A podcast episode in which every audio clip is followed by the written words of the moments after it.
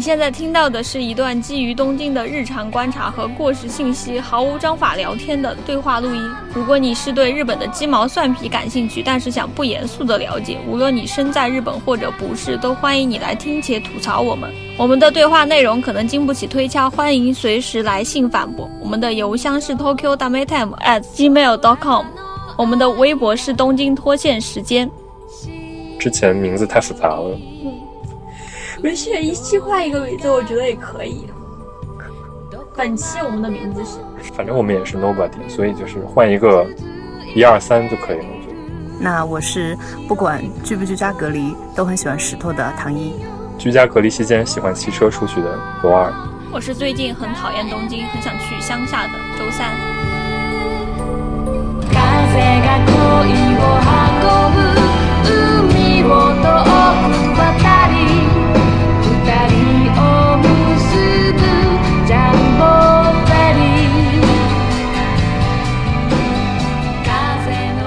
我对奈红北海印象非常好。一五年嘛，我来的日本我就跑到，就去了直岛那边。那你那去那年是还没有办艺术节，还是说正好在办？就那个时候完全在国内还不是很知道的状态，我就觉得在码头上放一个巨型建筑，这种东西让我觉得非常的有意思。对，我就想去看看到底是什么状况，所以我那个时候来了日本之后，我就跑去了。就发根南瓜在码头上，明显就是。想通过这个照片来吸引一些，就吸引我这样的人嘛。对，我上钩了，去了。但濑户内海其实是一个特别丰富的地方。濑户内海算是日本最早的艺术季吗？挺早，但是我不知道它是不是最早。零九年其实九十一年，突然开始考古。服务总一郎吗？对，我知道服务财团。所以其实安藤忠雄，他在那个岛上不也建了地中美术馆？对啊，嗯。他爸一直对这里有情结，所以他爸死后，他拿着这笔钱建了这个濑户内海的美术馆。当时找来了安藤忠雄，两个人在喝酒的时候，安藤忠雄提出了地中美术馆的这个方案，就从天上看会有那些圆的三角形，他就觉得很好看，后来就敲定安藤忠雄做这里的一个算是总负责。那个服务那个家族嘛，他们那个企业叫 Benesse， 嗯。是一个塾，是一个什么教育支援法人。对对对，就是做教育的嘛。当时这个服务总一郎这个人是继承了这个家业，从东京离开之后，感受到了在地方居住其实是有一种幸福，懂。所以他其实想回馈社会的感觉，其实就是用自己的个人资产设立了一个财团吧。对对对，呃，九二年。安藤忠雄开始这边设计，零四年开始建其他更多的地中美术馆啊，包括李宇焕美术馆，然后一零年才开始做这个艺术季，一零、一三、一六、一九。但其实我们今天提到濑户内海，就是不并不想聊这个已经聊烂了的，就是知道的人比我们多。对对对。先我那个时候坐夜巴去了，先到了冈山。所以那个时候对冈山其实印象不深，因为它是我早上六点钟醒来第一眼看到的城市。东京坐夜巴坐多长时间去冈山？晚上十点钟出发，第二天早上六点钟就能到，相当于八个小时。嗯，差不多。睡觉。差不多。我去的那个大阪，从大阪坐巴士，早上六点钟的巴士，大概八点钟到高松。夜巴很便宜，嗯、相当于人民币一百三，两千块的话。然后我之前去的话，我去了四次，两次是坐飞机。然后其实如果你买那种 A N A 的国内线一万日元，你只要在 A N A 的中国网站或者是在任意一个非日语的网站上买，都是作为外国人有优惠价。这么便宜？对。谢谢你的航空打折券分享。那他为什么要？他是要提前一阵买。对于外国人来说，日本人可能还是希望他们去地方，所以日本的国内线，不管你是去冲绳还是去北海道，都是一万统一。立刻马上去冲绳，不行，现在在自宿。对，打开什么那个支付宝、什么飞猪都很便宜。对对对，我有两次都是这样，然后还有两次是从关西过去的，还有这两次是我朋友从国内来玩，然后濑户内海人一般是作为比如说东京、大阪之后我推荐他们的第三个选择。然后我从关西是怎么过去呢？我一般是坐轮渡过去，因为我觉得轮渡过去就是一个濑户内海最有特点的一个交通手段。呃，我有两次去，一次是从京都坐新干线到姬路，下来看一下姬路城，然后从姬路的港口出发。还有一次是从京都坐新干线到神户，然后从神户港去高松，要非常非常安利从神户去高松这一段路。为什么呢？这个船叫 Jumbo Ferry， Jumbo Ferry 这个词就是怎么说呢，就是一个非常大的船的意思。这个船上有了一个自己的主题曲。具体为什么我要安利这个船呢？因为这个歌太洗脑了。因为你你坐了多长时间？那个船上这个船是四个小时，那它一直在放，听了四个小时。也其实也其实不是一直在放，就是你上船的时候会放，然后中间休息的时候可能会放，最后下船的时候也会放。我听说如果你坐晚上的，你快到达就是凌晨五点多，它也会突然非常大声的放这首歌。然后我在网上一搜，就大家都在吐槽这个歌的中毒性实在太高了。然后这个歌就是在网上没有办法下到，所以你只能上 YouTube 看别人录下来的这首歌。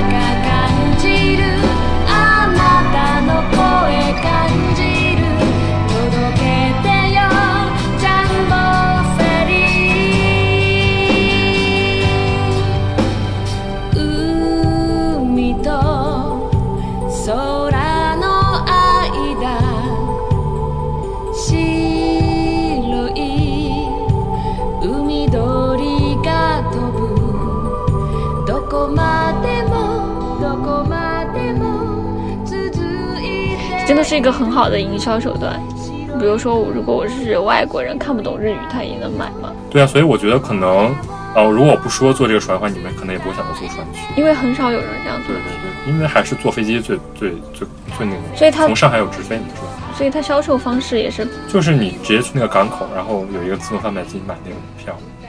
如果坐船的话，其实有一个最大的门槛就是你要查那个时刻表，你要倒推，相当于，比如说。他每天只有四班的话，呃，十一点二十发的一班，然后你要倒推，比如说从京都到神户的新干线，你要坐哪一班？但是如果你从京都出发的话，我觉得除了大巴和船，其实也没有什么其他的手段，所以比起大巴来说，我更推荐船。船会经过哪里啊？船会经过一个最有名的一个叫明石海峡大桥，就是那个漩涡。对对对，你坐船的话应该看不到，你坐船的话就可以看到那个大桥。如果你看到漩涡，那不是完了吗？对呀、啊。其实坐船更多的就是你有一个比较慢的体验嘛，就是你两边都是那种海峡的景色。嗯，我觉得在濑户内海坐轮渡本身是一个挺好玩的体验。嗯，如果你在白天坐的话，你可以看到就是，呃，从一天当中这个海的颜色会有变化，比如说。到傍晚的时候，整个海变成金色。嗯，海的颜色是不一样的。对，然后最近有一个一个轮渡，是一个高级酒店，其实一晚上，对，轮渡上的高级酒店是一个日本建筑师设计的一个和式酒店。上去以后，三天两夜都在这个濑户内海整个开。它是豪华游轮吗？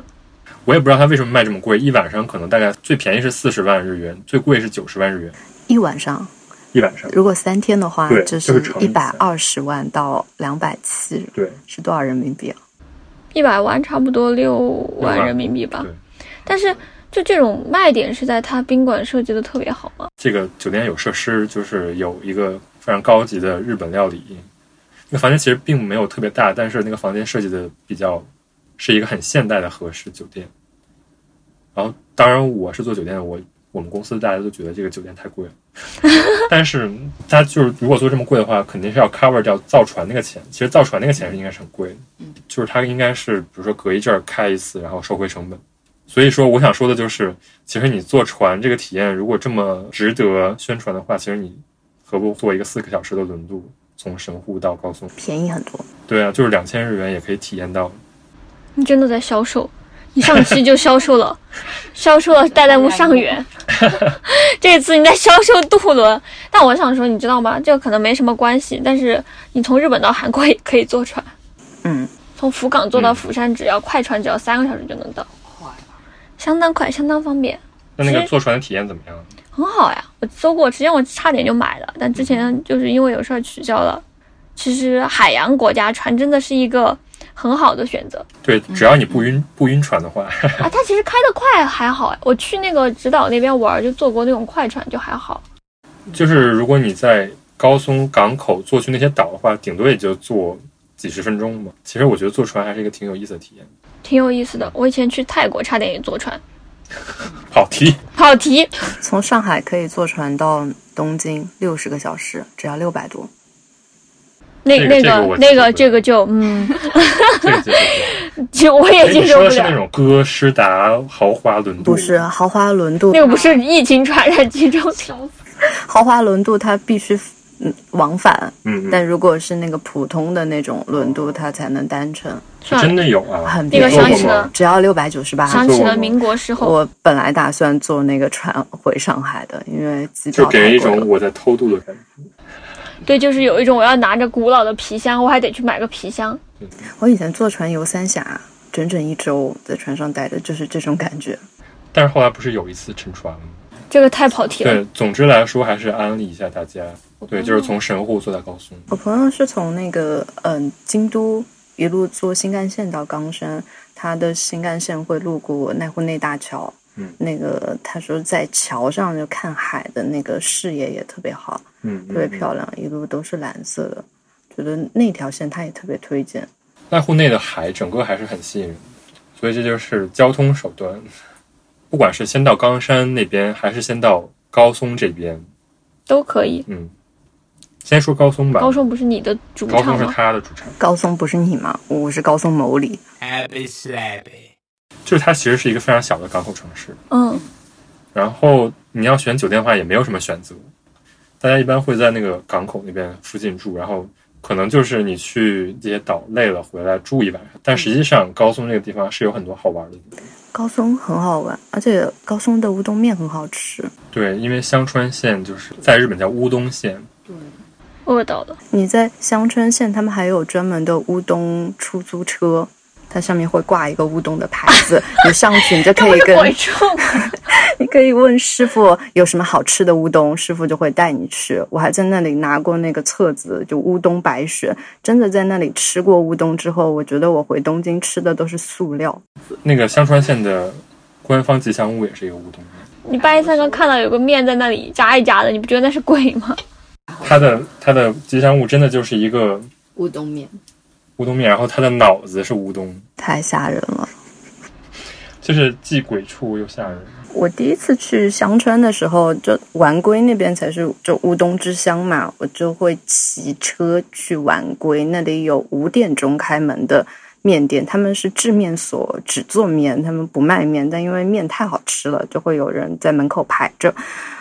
如果你要去那边吃面的话，你要早上就是五到七点的时候去，那里的面完全是自助的。你的如果要葱，你需要自己切，然后你就一个乌冬，然后把它放进篮子里自己煮，煮完了切一点葱放在上面，再加几个天妇罗，你可能在田边蹲着吃，对，很好，体验很好玩，感觉很好。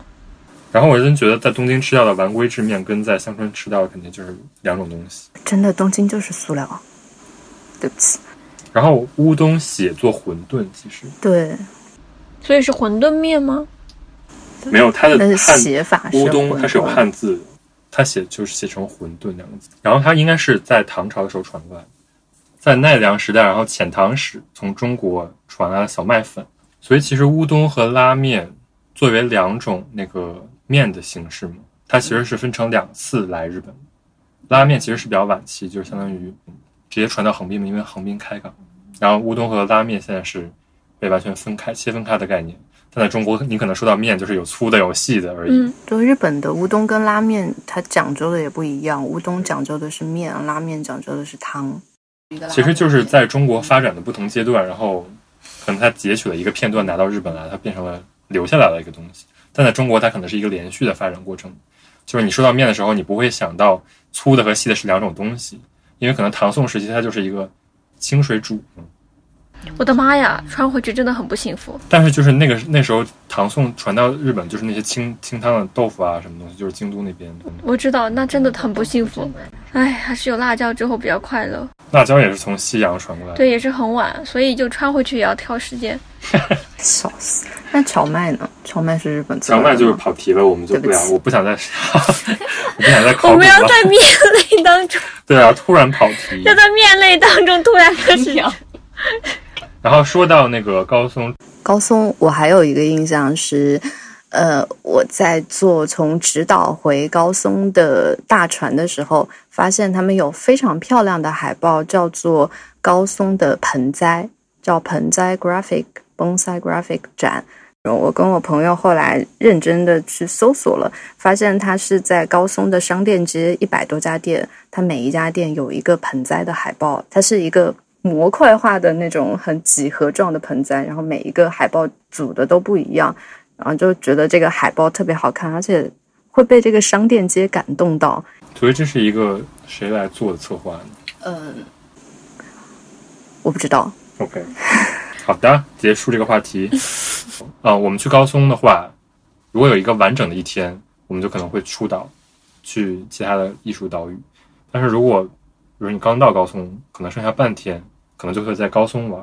所以当时我在高松玩的时候，我就发现了一些比较小的地方，就是可能作为直接作为景点来说，就是可能不推荐。但是如果大家在高松有半天，或者说几个小时空着的话，我觉得。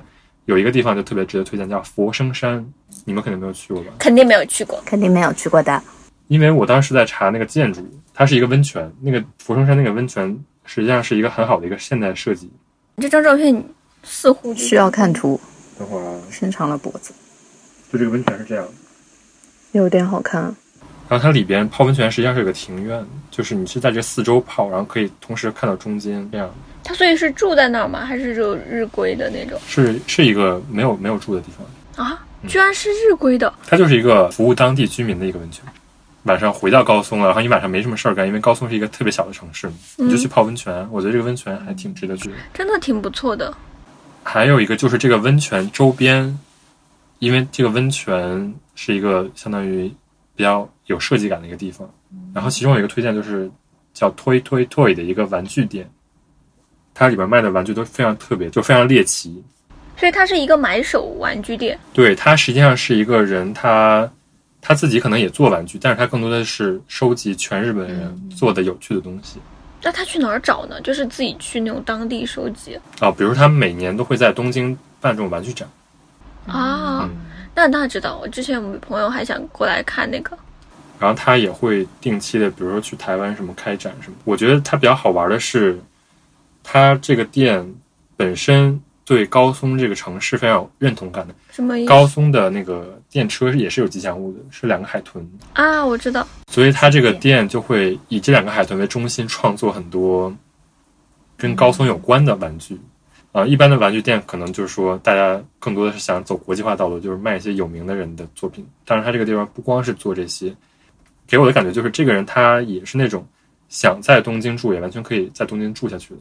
但他就非常热爱高松这个地方，所以他就在高松不光开这种玩具店，而且做跟高松有关的玩具。其实这种人，我觉得濑户内那一带这样的人蛮多的。对。就明明可以在东京住，但他可能要搬回去啊。它里边卖的，我觉得最有趣的还是一个叫啊 Dehara Yukinori 的一个人的玩具，就那个人的审美就非常猎奇，像奇谈俱乐部的手办啊扭蛋。他在香港、在台湾卖的都挺多的，这个人他就会在一些很莫名其妙的地方出现。最近我看到他的作品是在东京地下铁的一个海报上，上面是一个痴汉的形象，然后痴汉的形象就是用的他的玩具。哎，我觉得这个企划也蛮奇妙的。对啊，就是感觉一个做这种恶心玩具的人，然后也会出现在，也会出现在东京地下铁的海报里，可能就接受度比较广。所以这个玩具店我也是挺推荐的，想去又被销售到了。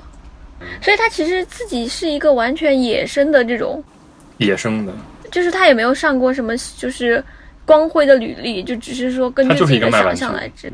就是他，他能挑到，然后能做出这些东西，对对对，我觉得这个就蛮厉害的。都甚至不在高松市里边。对对对，这个地方就是在离高松要开一个半小时车的地方。安安心心的扎根地域做这些事情，不仅挺不容易，而且挺有才华的。对。然后这个是我要安利的第二个地方。高松这个地方还有一个就是，当然学建筑人都非常知道的，就是香川县町舍，有点像。呃市政府的地方，丹下健三，对，丹下健三作作为学建筑人都知道日本的代表性建筑，但是没有看过的人不就会一头雾水。嗯，这个厅舍的特别之处在哪？丹下健三这个人是日本现代主义的相当于第一代鼻祖，因为在他之前，他的师傅相当于师从柯布西耶的那一代现代建筑的鼻祖，呃，建筑风格更多的是一种很没有地域特性的现代建筑。你把这个建筑直接从欧洲搬回到美国或者搬回到日本，都是一模一样的东西。他觉得在这个基础上，我可以做一些让它更像日本建筑的一些做法。当然，就不是说像中国那种加一个坡屋顶啊那种。它更多的做法就是在这个现代主义的手法上，比如说我改一下这个细节，让它更日本。嗯，比如就是我刚刚听到好多名词，我之前扑面而来。你看，就是它是一个建筑很大，嗯、它是一个一九五八年的建筑、嗯，然后它是一个市政府。如果你带着这样的一种设定去看的话，你看到这个市政府的大厅里是一个非常开放的状态，而且它里边有不是说特别平民化的艺术，就是有一种审美的高级感在、嗯、当时那个社会还是说想把一种国外的先进的东西拿回来，他仅仅是为了拿回国外的先进东西。对啊，他觉得不仅仅是把国外的东西拿回来、嗯、他觉得还要结合日本，就是有些像木材一样的感觉。对，包括它的结构上比较像木材，但实际上它是一个混凝土的建筑。嗯，如果你把一个混凝土盒子拿到日本来，那其实没有任何意义。嗯，所以他在上面做了一些一九五八年是吧？对啊，然后你看它其实整个这个建筑看出去是一个日本庭院，嗯，不光是绿地，而是有是有枯山水的感觉。嗯，我觉得大家去的时候都可以去参观一下，就是它实际上是一个在当时也非常超现实，然后对都是非常非常好的一个建筑。就是像这个木材的那个斗拱嘛，就是我们的那种榫卯结构，他们叫木组，很现在日本的设计建筑设计师用的还蛮多的，比如说隈研吾的那个木桥博物馆、嗯、它整个博物馆其实是个桥，但它做成一个大的一个斗拱。对，那个我之前也去过、嗯、在那里更多的还是说当时整个社会思潮还是挺先进的嘛，就是你现在也无法想象市政府做成一个这样的状态，无法、就是、然后我当时去的时候我也是随便参观的。我觉得比较可惜的就是如果你不是一个学建筑人，你可能觉得这个地方没什么好去的，但实际上、嗯大家都应该去去，嗯，因为你听你跟我说，然后我才觉得这地方，嗯，好像是有点意思。对，这个属于他的一个比较代表的作品。我以前是看过一个说法，说是因为有桂离宫，然后格鲁皮乌斯吧，他来了，他就是逃到这边来，然后参观了桂离宫，发现哇，这不就是现代建筑嘛，然后写了一通文章。呃，日本建筑本身有一定的现代，更容易跟西方的现代主义，但它是有两种，就是有一种是中国来的五家造，就是很大的那种房顶、嗯、然后这种是那个叫书院造还是叫什么的。对对对，这种就是主要还是因为当时日本物资匮乏，它没有办法做得像中国那么复杂、啊、简化本身就是现代主义的一个精髓，不希望这个空间雕梁画栋，所以就是在丹下健三这一代比较好的结合起来，所以丹下健三后来也获得了那个建筑最高奖普利兹克奖。所以日本的建筑设计师他们就有他们就有一个自信，就是我们不需要只学西方，我们回溯以前的东西就能达到这种现代主义的这个极简性，因为他们弄清楚了现代主义是什么了之后。对对对，中国没有这么一个过程。丹下健三的作品还是可以看一下，然后淡路岛也有一个他的那个叫瓦卡莫诺诺公园，就是在一个山上，然后可以看到濑户内海整个的一个地方、嗯，它那个地方比较远，所以就是如果有精力的话也可以去。我是对高松还有一个很喜欢的点是，高松有一种石头叫安置石阿基西，我在高松看到一个项目叫阿基西 project， 他会把这个石头一个圆的做成一个正直卖一千块，我纠结了五天还是把它买下来。那个石头是只有高松产吗？对，只有高松产，这边的石头特别好。然后再说到野口勇，我为什么那么喜欢石雕呢？是我很喜欢一个叫野口勇的艺术家，他最开始呃开始做庭园项目出名的时候，他是在日本的牟里县，就在高松旁边，这是他的那个庭园美术馆。而且你不能想象，都九零一二年了，你要提前三个月寄明信片过去预约。因为我去高松是真的没什么地方去，我就在高松市内转了很多次。但是我知道有一个野口勇这个庭院的美术馆，但是我从来没有想过要去。后来我去纽约的时候，我看到就同样的名字出现在了那个叫 MoMA 的一个画廊，也也以他的名字命名，然后我就觉得非常神奇，说这个人原来这么有名。我之前看过一个小故事，好像古根海姆美术馆他们想选一个代表亚洲的艺术家，他们就收藏了野口勇的石头的雕塑，就是他其实是可以代表亚洲的。现在还有野口勇奖，会奖给把西方的这个呃设计美学跟东方的这个设计禅意结合结合的比较好的艺术家。这个人比较神奇的是他在日本，他的名字没有日本人会把它写成汉字。诶，真的吗？是用卡塔卡纳写，大家都写伊萨姆诺古吉。我不知道这是他主动不用汉字，还是说日本人强调他是美国人所以不用汉字。我看到 Wiki 上面有写一个点是他什么时候把名字改成了野口勇。呃， 一九二四年他从哥伦比亚大学退学，改名野口勇。他家里是做什么的呀？他妈妈是一个美国作家，爸爸是一个日本诗人。日本诗人，对，叫野口米次郎。他是什么原因去世的呀？看一下，心脏那个功能不全。哦。然后他是比他母亲早死了一天。天哪！我看了一下，就是他跟他母亲的羁绊还是挺深。他想成为艺术家，其实是受他母亲的影响。当时就是，呃，第二次世界大战的时候，在美国的日本人都被强制的拘束起来，然后他也有过一段被拘留的时间，但是当时他呃，就主张自己是美日混血，所以有一半的美国血统，所以就是从那个日本人的那个监狱里出来了。所以他应该是一定程度上经历的，比如说经历这么多东西，就会有一定身份上的偏向吧，我觉得。他肯定了日本文化，但是更多的是以一个美国的视角来看日本。我是这么觉得的，因为他其实也会有身份认同的问题，但是身份认同帮助他做了很多的作品。对，而且我最喜欢的他的一个项目是那个在美国的大通银行下面的叫我的枯山水，是他心中的龙安寺。然后呢，他是用一个很很美国很美国的思路，他用了喷泉，还用了这个白色马赛克瓷砖，但却完成了这个枯山水里面的这个水的一个感觉，就觉得很漂亮。而且就是真的是把西方的东西跟日本的东西结合得很好。嗯，现在能买到他的那个灯吗？是吧？嗯，对，阿卡丽宜家那个是抄他的。对，但是就是他的那个做法本来是日本的一个传统做法嘛。对，其实就是灯笼的做法。对对对，用盒纸然后在外面包一圈，然后其实可以做成各种形状。是的，他一共做了两百个形状的这个阿卡丽的灯。他自己还有说过一个很有趣的话，就是一个家如果有一个榻榻米，有一个阿卡丽，就有家的样子。那可能我们这里立刻需要一个一个吧，一个纸灯。嗯，其实在纽约的认同度也很高咯。纽约的认同度其实很高。他是从十四岁开始，然后到了美国，后来跟着那个布朗库西就做非常极简的雕塑的一个超级大师，跟着他做雕塑。后来那个大师死掉了之后，差不多也是那个时候，他开始做联合国的项目，是他做的第一个庭园。其实这个人很有趣，就他其实是雕塑家，可是他是用雕塑的思路做了很多空间，而且是日本庭园感觉的空间。我在他的某里的这个庭园美术馆，大概有八十五件他没有做完的一个石雕，当小雨打在那个石头上，它会有一些晕开的那个痕迹，你真的就会被那个石头的质感给感动到。他在那里面还打造了一个自己的家。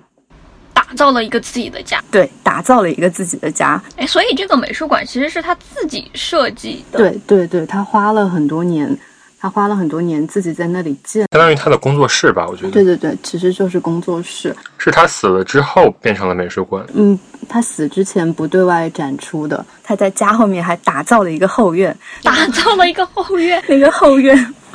那个后院是一个土坡，我走在那个土坡的时候，它是是个草坪土坡，我没有觉得很感动，就觉得哇，这边有一堆石头堆，哇，这边有一块石板，就一路一路沿着那个土坡走到了顶上。我再回头一看的时候，发现这其实是一个地景雕塑。就他的作品，很多空间作品你得就是到天上去看，从天上去看就会发现那个场景非常非常美。所以你是因为做舞台，所以你才会对他的做的这些东西印象特别深刻吗？不是，我是就是那个在地的感觉，我真的是给这个自然奇景跪了，就感觉到了一个登高的登高的魅力。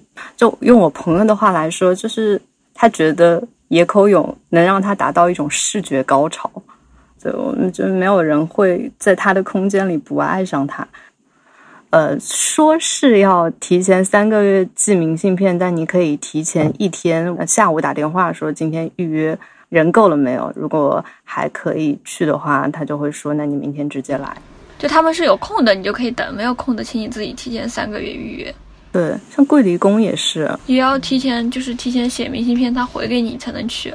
我刚好去年的时候，就我旅游的高光时刻是去年的两个地方，一个是呃在濑户内大桥附近的东山魁夷美术馆，那个那个美术馆其实也挺有趣，是谷口吉生建的，就是线条感非常漂亮的。它整个美术馆用的是那边特有的石头，那个石头会泛出一种橄榄绿跟灰色的一个非常浅的一个肌理，但在光里面特别漂亮。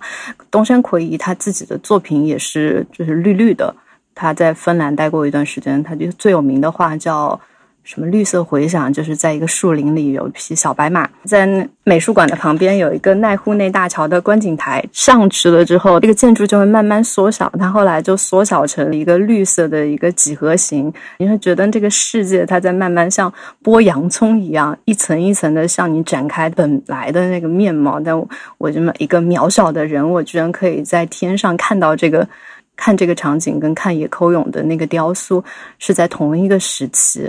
诶，那种观景台跟这个东山魁夷美术馆是在一个地区，但是它俩不是一起的，不是一起，但就在旁边。我就看，因为濑户内其实交通非常非常需要看时间表，刚好看完那个美术馆多了两个小时，我就跟朋友去看了这个观景台。这观景台真的很好笑，它旁边建了一个濑户内公园，那个公园里面的建筑也非常的神秘，像也是像纪念碑，像奥特曼里面的建筑，呃，非常非常有趣。这个东山魁夷为什么要在这边建一个美术馆？我看他在长野也有一个美术馆，不知道。爱他的人太多了吧？我觉得唐一的名言是：“世界对我来说都是色块。”刚才听到第二个名言：“世界上去了之后被剥离了本来的面目。”五个字，艺术家发言。我上去了，我可能只能感慨说：“哇，真美！”好高啊！Happy slappy。好的，我们聊了高松，接下来聊一下另外一个方面，冈山那边。跨过了海，回到了就是岛上，本州岛吧，应该。那四国只有下面那一块叫四国，下面就是四个县是四国，它其实上面叫中国。对，就是我经常看新闻，他们说中国今天干嘛，我说嗯，然后一看哦，他说的是中国地区。中国地区就是对着濑户内海，就是冈山和广岛嘛。嗯，但其实冈山也还是一个近年来发展成了一个不错的地方，虽然之前对他一点印象都没有。对，之前我一六年去冈山的时候，就毫无停留的任何理由。嗯。然后正好一六年冈山也开始有自己的艺术季了，是吧？嗯，就是以前觉得冈山没有什么存在感。做那个艺术季的那个人叫石川康晴，这个人在日本可有名了呢。怎么个有名法？他下面有比较著名的服装牌子，就是那个 Earth Music and 什么 Econology。 对，宫崎葵，对，宫崎葵出演广告的那个品牌在中国可火了。国内开了很多店吗？没有开很多店，但是你想天猫这种它可以跟阿里巴巴合作嘛，是那个企业吧，叫 StoreLife，是一个服装企业、嗯、但我们要说的倒不是他卖衣服，就是因为他企业的本部在冈山、嗯、石川康晴这个人对地域有他的那个贡献的欲望吧。嗯，就他不光是一个经营上非常成功的一个商人，更多的还是呃依靠他的经济实力。石川康晴这个人其实去年有一件事情，呃、哦、不是去年，是今年上了日本的头条，就是他性骚扰他的女员工。就是最讽刺的是，他是那个男女平等，对，他是内阁府男女平等共呃男女平等共同参画室的成员，日本的政府的一个机构。然后为了就是提升保护女性权益吧，然后这位议员他居然是性骚扰的急先锋。他最近就是呃被迫辞任社长这个职位了嘛、嗯。然后他其实我查了一下，看到他一八年的时候已经被严重警告，对，他已经被严重警告了一次了。然后但是他一九年依然被选为了那个议员。嗯，刚好这个话题在日本现在比较热。对，就可能在之前的话，就是不论怎样，都是你使一些手段可以压下来。Happy slappy。所以感觉艺术技就是作为一个非常，嗯，这两年在日本也非常火的一个手法，相当于相当火。不光是濑户内海啊、冈山，我们刚才聊到就是很多，日本非常非常多这种地方有这种艺术技。对对对。但是很多都没有做起来，我觉得冈山就是一个。他做的比较好，可能他不是一个目的地，更多的像是一个啊，我看完濑户内海顺便看一下的感觉。然后年轻人都往大城市走了之后，其实这个地方就等于死掉了，所以你要让人回去，所以就会做一些，就是找一些办法。那可能他们就其中艺术季也是一个渠道吧。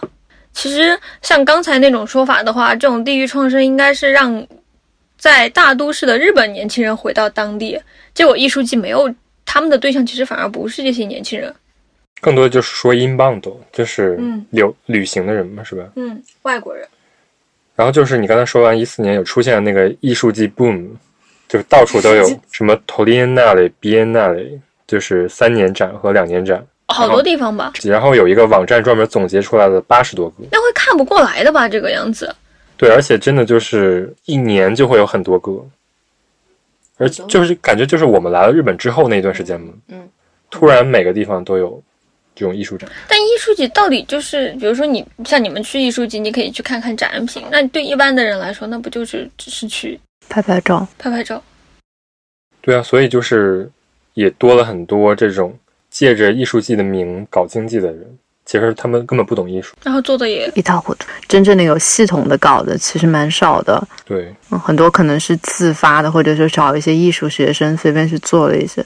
我在读书的时候，我们就有一些课是会去长野县啊，或者去哪一个县去给他们搞一个艺术节，不管当地农民自己愿不愿意，就是他们的田里就做一些垃圾一样的装置，拿一些呃什么塑料纸啊，怎么样的挂挂在天上，挂几条绳子呀，啊，就看着就很难受。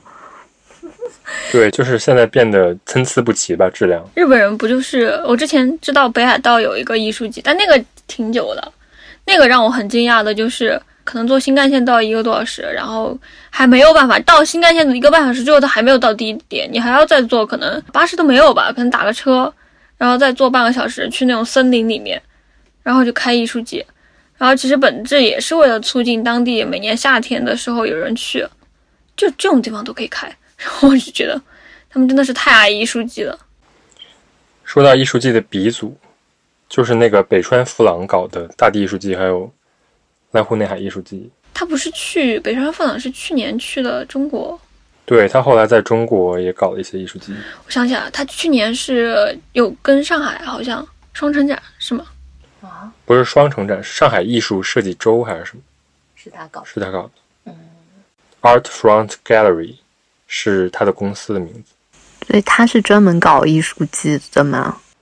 就是他其实是策展比较有名，他从七几年八几年就开始做高迪的什么展，在日本，他现在是一个地域振兴的一个专业的策展人，但他之前是做专业策展。嗯，懂了。我刚刚你们说的时候，我想到像现在 Good Design 奖，他不是。嗯，每隔一段时间会更新它的评选标准嘛？它最近最新的评选标准就是会有一条是考虑到地区创生，如果你的这个作品给地区带来了一些什么样的好事情的话，就可能会入选。这有一个总结了这些艺术展的一个表，然后它后边会写担当是谁的，就是谁是那个 director， 然后有很多都是北川富朗，但是也有一些就毫无名字。就听到这个，我就想到去年爱知办的一个是艺术季，然后那个展览的名字叫《表现的不自由》。去年应该下半年一段时间都一直都是日本的社会热点。对，就是新闻头条，我当时也看得一脸懵逼。就是我其实不是说特别了解这件事儿、嗯，所以具体是怎样一回事儿？就本来哦，但是就本来像我们学社会问题的，你就会知道表现的自由这个问题一直是需要去议论的话题。所以当时这个展览选了这样的一个表现的不自由作为主题去展览，觉得很勇敢。然后这个展览上面有展示那种就是表现表现的不自由的那些作品曾经被撤过展，然后他把这些东西集结起来放在了这个去年的这个展览上，然后中间有一个像就是一个叫韩一个韩国的这样的一个作者，然后他们做了一个表现慰安妇的少女这样的一个雕像。那个展览上还有就是燃烧的昭和天皇的肖像、嗯、肖像就是那个展览的整体的都是以受到争议的作品为主题做的一个展，嗯，但这个展展出来了反而又一次受到了争议，对，这些展品反而又被撤下了一次，对。然后这个这个作品放出来了之后，大概展览了不到几天，雨水般不叫雨水般浪花般的这种批判，然后就去要求这个展览把这个像给撤下来。不仅是在那个时候，后面就出现了很多围绕这件事情的论点，比如就有人会觉得这件事情简直就是在践踏我们这样的一群人的感情，国民的感情，嗯。然后有政治家会出来说，就、就是威胁那个委员会，嗯，就是有一个资助金，就给当那个艺术季的钱没给，将近八千万日元的一个资助金。对，展览是再开了吗？对，展览再开了，但是就是受到争议的那些展品已经被撤掉了。对，所以就是还是挺讽刺，就是呃，他想表现因为政治等的元素，有一些艺术无法被表达。但是反而就还是没有办法对突破这层屏障。想到之前嗯、呃，好像是去年，就是在国外的画廊也有一个争议，就是一个恋童癖的一个画家，他画了嗯十三四岁的小女孩的的图，然后就会有人去写信去抗议，说这是一个恋童癖，这样的画不应该在美术馆被展出被观看。 MoMA 吗 MoMA 展的那个叫什么，我在瑞瑞士的一个美术馆看过巴尔蒂斯， 嗯, 嗯，说实话直观上来看他确实是画了一些比较暴露的少女的形象，但是就是你很难界定他到底是不是呃恋童，但是最后好像会有人用别的事情来佐证他是一个恋童，嗯，就是从结果来看他可能是以恋童的目的来画的，嗯，所以就是那你就不能放这个画，当然就是这是说得通的。嗯，当时有很多讨论，但我自己的观点是觉得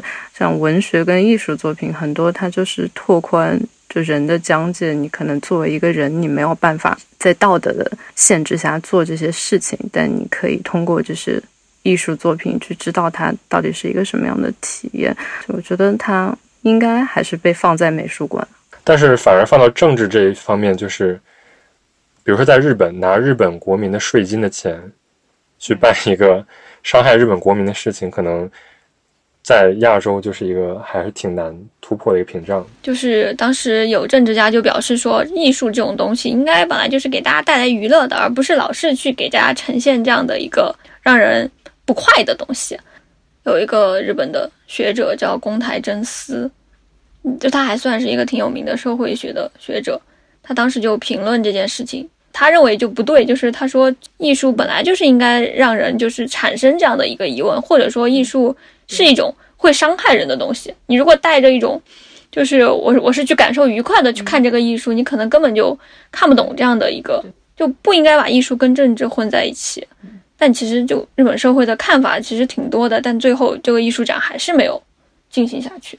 对，我觉得东亚的国家其实总的来说是一个民族主义的国家，就是整个国家是同一个民族的话，他看一个东西的视点会比较单一。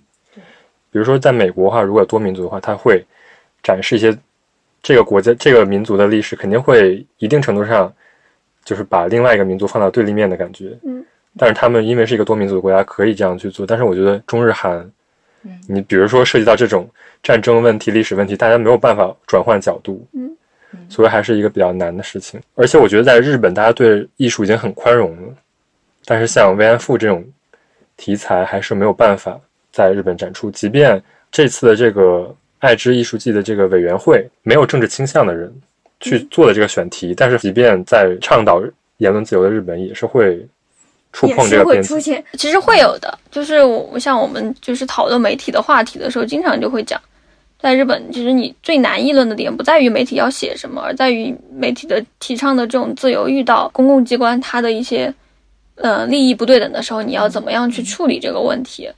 就其实在社会上经常会有这样的一些东西出现。但是这次其实最主要的一个大家疑问就是说，如果你是一个个人财团资助的一个展览也还好，但是你是拿公众的税金去做的一个展览，然后就不行。嗯，别的艺术季没有出现这么大的，大家都很平和，对，默默的。艺术季这个东西作为一个经济创生的手段，就是有些人做的比较好，有些人做的不好。虽然整个全日本都在各个地方都在做，还是有一些参差不齐的。嗯，所以说我觉得我们在选的时候，可能就是要看这个总的艺术总监具体是一个什么样的人，就而不是说看他上面的展品是怎样的。就有时候，比如说展品有一两个吸引眼球的，但是你一过去看了，整个展览就不成体系。当然了，就是有些人只是说为了去拍照的，有些人是为了看艺术的，所以就是在选艺术季的时候也，也也需要有一个鉴别的过程。首先，如果是我的话，我会先选地方，嗯、越后期有这种，我可能就之后也不会再去。嗯、越后期有去年真的感觉周围人每个人都在去了。嗯，真的太远了。然后我看当时看越后期有的资料，他们为了办这个艺术季，跟农民们开了一千多场会，他把各个地方给拿下来，这实在是太大了。农民们真的需要这样的艺术季吗？真的，我这是我之前的对我同学们的灵魂发问。那我们聊到这儿，今天就可以结束了。OK， 强行结束，强行结束，没有一个 ending 吗？